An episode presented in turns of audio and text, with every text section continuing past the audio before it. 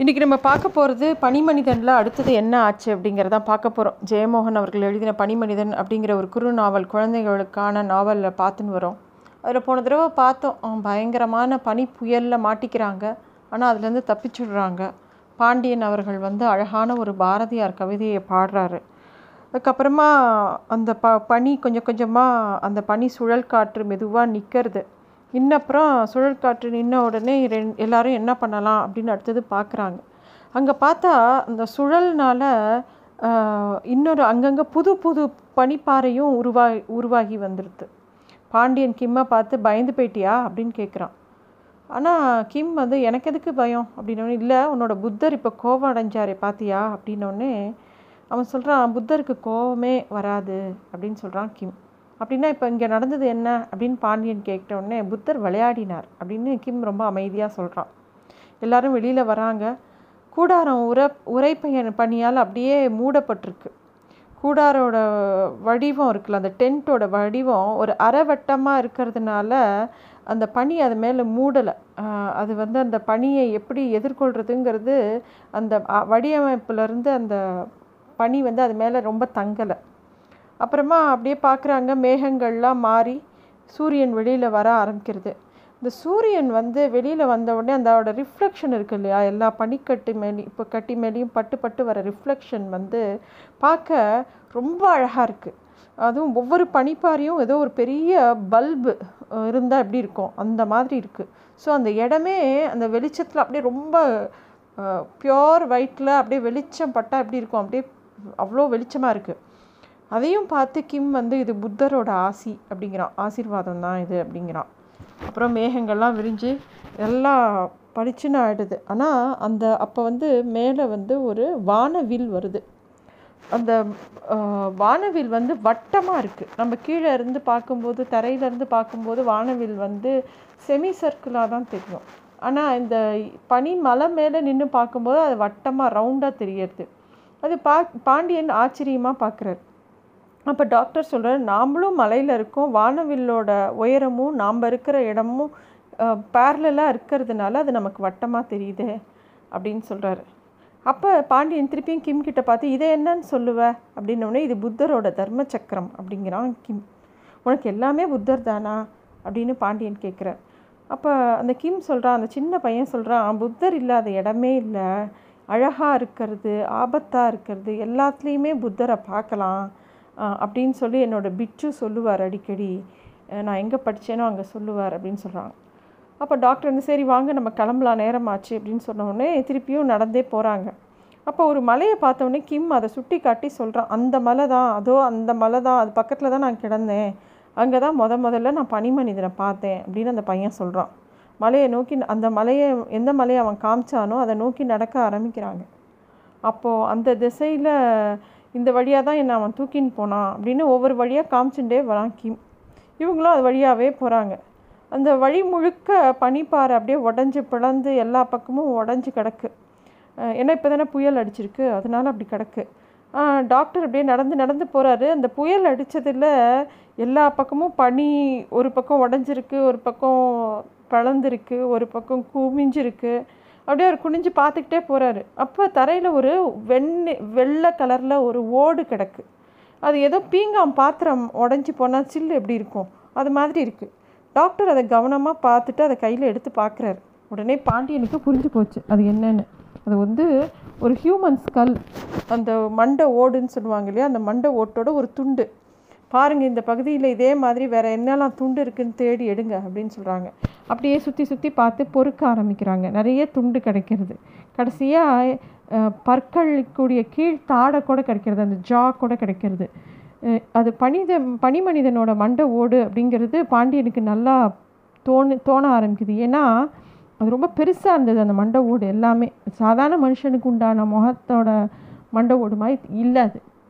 அந்த பெரிய மலையோட அடிவாரத்துக்கு வராங்க அதுக்குள்ளே அந்த உரைப்பணியால் மூடப்பட்டு இருக்கிற கூடிய எல்லாத்தையும் தள்ளி தள்ளி அப்படியே நடந்து போயிட்டே இருக்காங்க.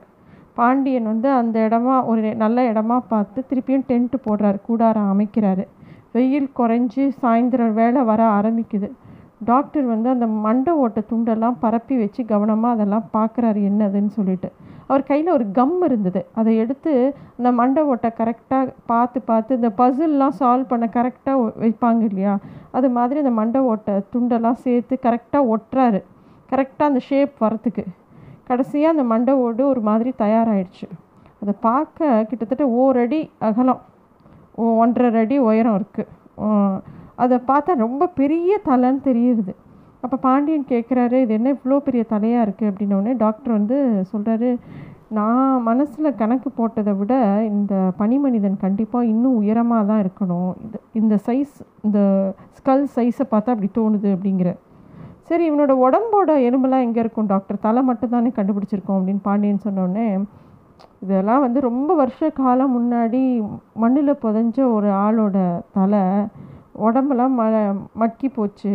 தலை மட்டும் பாறைக்குள்ளே எங்கேயோ இருக்குது இப்போ இந்த புயல் அடித்ததில் வெளியில் வந்திருக்கு அப்படின்னு சொல்லி டாக்டர் சொல்கிறாரு சரி இந்த மண்டை ஓட்டை என்ன செய்யலான்னொடனே இந்த மண்டை ஓட்டை வச்சு நிறைய விஷயம் கண்டுபிடிக்கலாம் அப்படின்னு டாக்டர் சொல்கிறார் ஒரு இது இந்த மண்டை ஓடுங்கிறது ஒரு பெரிய புஸ்தகம் மாதிரி. அதுலேருந்து ஏராளமான விஷயங்களை நம்ம கண்டுபிடிக்க முடியும். இந்த மண்டை ஓட்டை வந்து ஸ்டடி பண்ணுறதுக்கே பெரிய ஸ்பெஷலிஸ்ட்லாம் இருக்காங்க. அவங்க என்ன பண்ணுவாங்கன்னா இந்த மண்டை ஓட்டுக்குள்ளே நல்லா ரப்பரை வந்து மெல்ட் பண்ணி அதுக்குள்ளே ஊற்றி உரைய வைப்பாங்களாம்.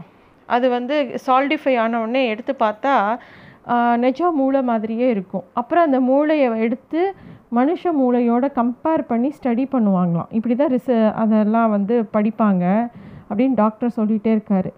அப்போ வந்து சரி இப்போ இந்த பனிமலையில் நம்ம மாட்டின்னு இருக்கோம் இங்கே இந்த ஸ்கல் கிடச்சிருக்கு இது என்ன பண்ண போகிறோன்னு பாண்டியன் கேட்குறான் எனக்கு ஒரு ஐடியா தோணுது அப்படின்னு சொல்லிட்டு டாக்டர் தன் கையிலேருந்து ஒரு பனி கோடாரி ஒன்று வச்சுருக்காரு. இந்த பனியில் கோடாரி வச்சு க்ளீனாக அதை உடைக்க முடியும் பனியை. ரொம்ப கூர்மையாக இருக்கும் அந்த கோடாரி. அதை அதை எடுத்து தரையில் இருக்கிற பனி பாலத்தை கொஞ்சம் கொஞ்சமாக அந்த ஒரு சதுரமாக ஒரு இதை போட்டு கோடு மாதிரி போட்டு அதை வெட்ட ஆரம்பிக்கிறார். அந்த குழிக்குள்ளே ஐஸ்கிரீம் மாதிரி மென்மையான ஒரு பனி இருக்குது எப்போவுமே பனிக்கட்டிக்கு பக்கத்தில் மென்மையான பனி இருக்கும். அதுக்கு அடியில் சுத்தமான தண்ணி இருக்கும்னு டாக்டர் சொல்கிறாரு எப்படி? ஏன் அப்படி சொல்கிறீங்க அப்படின்னு பாண்டியன் கேட்டவுடனே அவர் சொல்கிறாரு பனிக்கட்டி வந்து ஜீரோ டிகிரி செல்சியஸ் வெப்பநிலையில் தான் இருக்கும். அதுக்கு கீழே வெப்பநிலைக்கு அது போகவே முடியாது. அதனால் மேலே இருக்கிற பனிக்கட்டி அந்த கடும் குளிர்னால அதுக்கு கீழே அது ஜீரோ டிகிரி செல்சியஸ் கீழே போக முடியாது. அது அப்படியே அதை மெயின்டைன் ஆகும். ஆனால் அது கீழே இருக்கிற வாட்டர் வந்து அதே அது எந்த டெம்பரேச்சர் இருக்கோ அதுலேயே இருக்கும் அப்படின்னு டாக்டர் சொல்கிறார் சரி அப்படின்னா நம்ம கீழே இருக்கிற எல்லாமே தண்ணியா டாக்டர் இந்த பனிக்கட்டியில் நடந்துட்டுருக்கோம்ல அது கீழே தண்ணி இருக்கான்னு கேட்குறான். படி பாண்டியன்.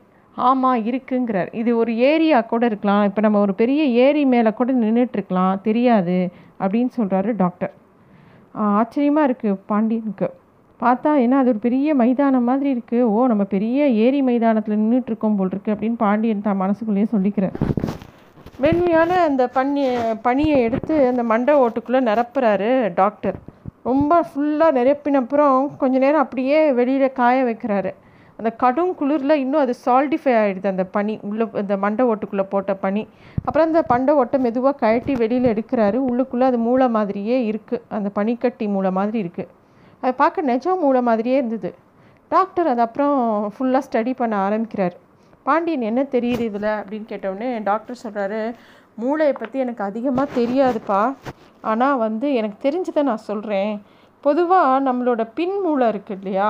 அதில் தான் நம்ம மூச்சு விடுறது நம்மளோட ஹார்ட் பீட்டு எல்லாமே அதாவது இன்வாலண்ட்ரி விஷயங்கள்லாம் அது மூலமாக தான் நடக்கிறது.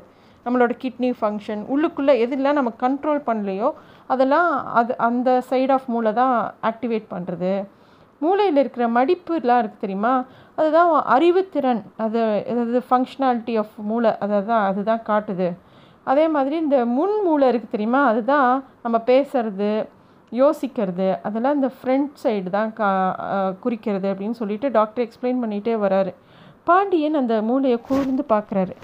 இதோட முன் மூளை நல்லா தானே வளர்ந்துருக்கு? மூளையில் நிறைய மடிப்பு கூட இருக்கே அப்படின்ன உடனே டாக்டர் ஆமாம் இந்த பனி மனிதனுக்கு நல்ல மூளை வளர்ச்சி இருக்குது அதனால் அவன் நம்மளை மாதிரியே பேச முடியும் யோசிக்க முடியும் எல்லாத்தையும் ஞாபகம் வச்சுக்க முடியும். அவன் நல்ல புத்திசாலியாக கூட இருப்பான் அப்படின்னு சொல்லி டாக்டர் சொல்கிறாரு எனக்கு ஆச்சரியமாக இருக்குது அப்படின்னு சொல்கிறார் பாண்டியன். அப்போ டாக்டர் இன்னொரு விஷயம் சொல்கிறாரு அதே சமயம் இன்னொரு முக்கியமான விஷயம் இருக்குது இங்கே பாருங்கள் அப்படின்னு சொல்லி டாக்டர் காமிக்கிறார். அந்த மூளையோட முன்பகுதியில் இருந்த ஒரு பிதுக்கம் மாதிரி இருக்கிறத சுட்டி காட்டுறாரு. அது அப்படியே துணி மாதிரி நெளிஞ்சிருக்கிறத பார்க்கும்போது தெரியுது. இதுதான் பேச்சை கட்டுப்படுத்துகிற பகுதி. மனுஷங்களுக்கு மட்டும்தான் இந்த அளவுக்கு வளர்ச்சி இருக்கும் அந்த மூளையில் இந்த இடம். அதே மாதிரி மனுஷ மூளையில் அதோட கீழ்ப்பகுதியில் இருக்கிற பிது பிதுக்கங்கள்லாம் ரொம்ப முக்கியமானவை. அதுதான் வந்து நம்ம கை காலோட மூமெண்ட்ஸ்னால் அதை தான் கண்ட்ரோல் பண்ணும். அது வந்து மனுஷ மூளையில் நல்லா வளர்ச்சி அடைஞ்சிருக்கும். நம்மளோட முன்மூளையும் பெரும் பகுதியும் நல்ல இந்த மாதிரி புதுக்கங்கள் நிறையா இருக்கும் அப்படின்னு டாக்டர் சொல்லிகிட்டே வர்றார். ஆனால் இந்த பனி மனித மனிதனோட மூளையில் இந்த பகுதி வளர்ச்சியே இல்லையே குழியாக இருக்கே அப்படின்னு பாண்டியன் கேட்டவுடனே எனக்கு அதுதான் முக்கியமான விஷயம். நல்லா கூர்ந்து யோசிக்கக்கூடிய விஷயம் கூட இது. பனி மனிதனுக்கு மொழி பேசக்கூடிய வளர்ச்சி இருக்குது ஆனால் கையோட திறன் வந்து அவ்வளோ திறமையாக இல்லையே அப்படின்னு டாக்டர் சொல்கிறார் எதெல்லாம் வந்து movements of hands and legs control பண்ணுமோ அந்த ஹேண்டை கண்ட்ரோல் பண்ணக்கூடிய பகுதியில் நல்லா வளர்ச்சி அடையலை அந்த மூளையில். அப்போ டாக்டர் சொல்கிறாரு இந்த பனி மனிதனால் நல்லா பேச முடியும் யோசிக்க முடியும். ஆனால் நம்ம கையை யூஸ் பண்ணுற அளவுக்கு எஃபிஷியண்ட்டாக அவனால் கையை யூஸ் பண்ண முடியாது அப்படின்னு சொல்கிறாரு இந்த விஷயத்தெல்லாம் பேசிகிட்டே இருக்கும்போது டாக்டர் சொல்கிறாரு நம்ம இவ்வளோ தூரம் கண்டுபிடிச்ச விஷயத்தெல்லாம் சயின்டிஸ்டெலாம் நம்பவே போகிறதில்ல ஏன்னா பனி மனிதனை பற்றி ரிசர்ச் பண்ணுறவங்களோட தியரி வேறு மாதிரி இருக்குது அப்படின்னு சொல்லிக்கிட்டே இருக்கார் டாக்டர். ஏன் அப்படி சொல்கிறீங்க அப்படின்னோடனே டாக்டர் சொல்கிறார் மூளையோட மொழியை கட்டுப்படுத்துகிற பகுதி கைகளையும் கட்டுப்படுத்துகிற பகுதியும் பக்கத்தில் பக்கத்தில் இருக்கும் மூளையில் அப்படின்னு டாக்டர் அதை பற்றி சொல்லிகிட்டே வரார் அதாவது நம்ம மூளை இருக்கு இல்லையா பெரிய மூளை இருந்தால் நிறைய அறிவு இருக்கும் அப்படிங்கிற அர்த்தம் இல்லை. இப்போ யானையோட மூளையை எடுத்துக்கிட்டோன்னா அது மனுஷனோட மூளையை விட பெருசு தானே. வெறும் அளவை வச்சு மூளை மூளை எப்படி ஃபங்க்ஷனலாக இருக்குங்கிறத பார்க்க முடியாது. ஏன்னா அந்த மூளையோட கம்பாரிசன் எப்படி பண்ணுவாங்கன்னா ஒருத்தரோட உடம்போட சைஸை வச்சு மூளை சைஸு இப்போ யானையோட உடம்பு சைஸை வச்சு பார்க்கும்போது யானையோட மூளை சின்னது. அதே மனுஷனோட உடம்பு சைஸை வச்சு பார்க்கும்போது மனுஷனோட மூளை ரொம்ப பெருசு. சில வகையான டால்ஃபின்களுக்கும் அது மாதிரி மூளை பெருசாக இருக்குமா? சரி மூளையில் இருக்கிற மடிப்புகள் நெளிவு சுழிகள் மட்டும் வச்சு ஒருத்த அறிவாளியா இல்லையான்னு சொல்ல முடியுமான்னா முடியாது. ஏன்னா ஒருத்தனுக்கு பெரிய வீடு இருந்து அதில் ஒரு ரூமை மட்டும் யூஸ் பண்ணினா அது நல்லாவா இருக்கும்? அது அது வந்து அவன் நல்லா வாழறான்னு அர்த்தமா? அது மாதிரி ஒரு மூளை இருந்தாலும் அதில் எல்லா பகுதியும் நம்ம யூஸ் பண்ணணும். அப்படிங்கிறது தான் தியரி. டாக்டர் இதை பற்றி இன்னும் விரிவாக சொல்ல ஆரம்பிக்கிறார். மித்தது என்ன நடக்கிறதுங்கிறத அடுத்த எபிசோடில் பார்க்கலாம். நன்றி.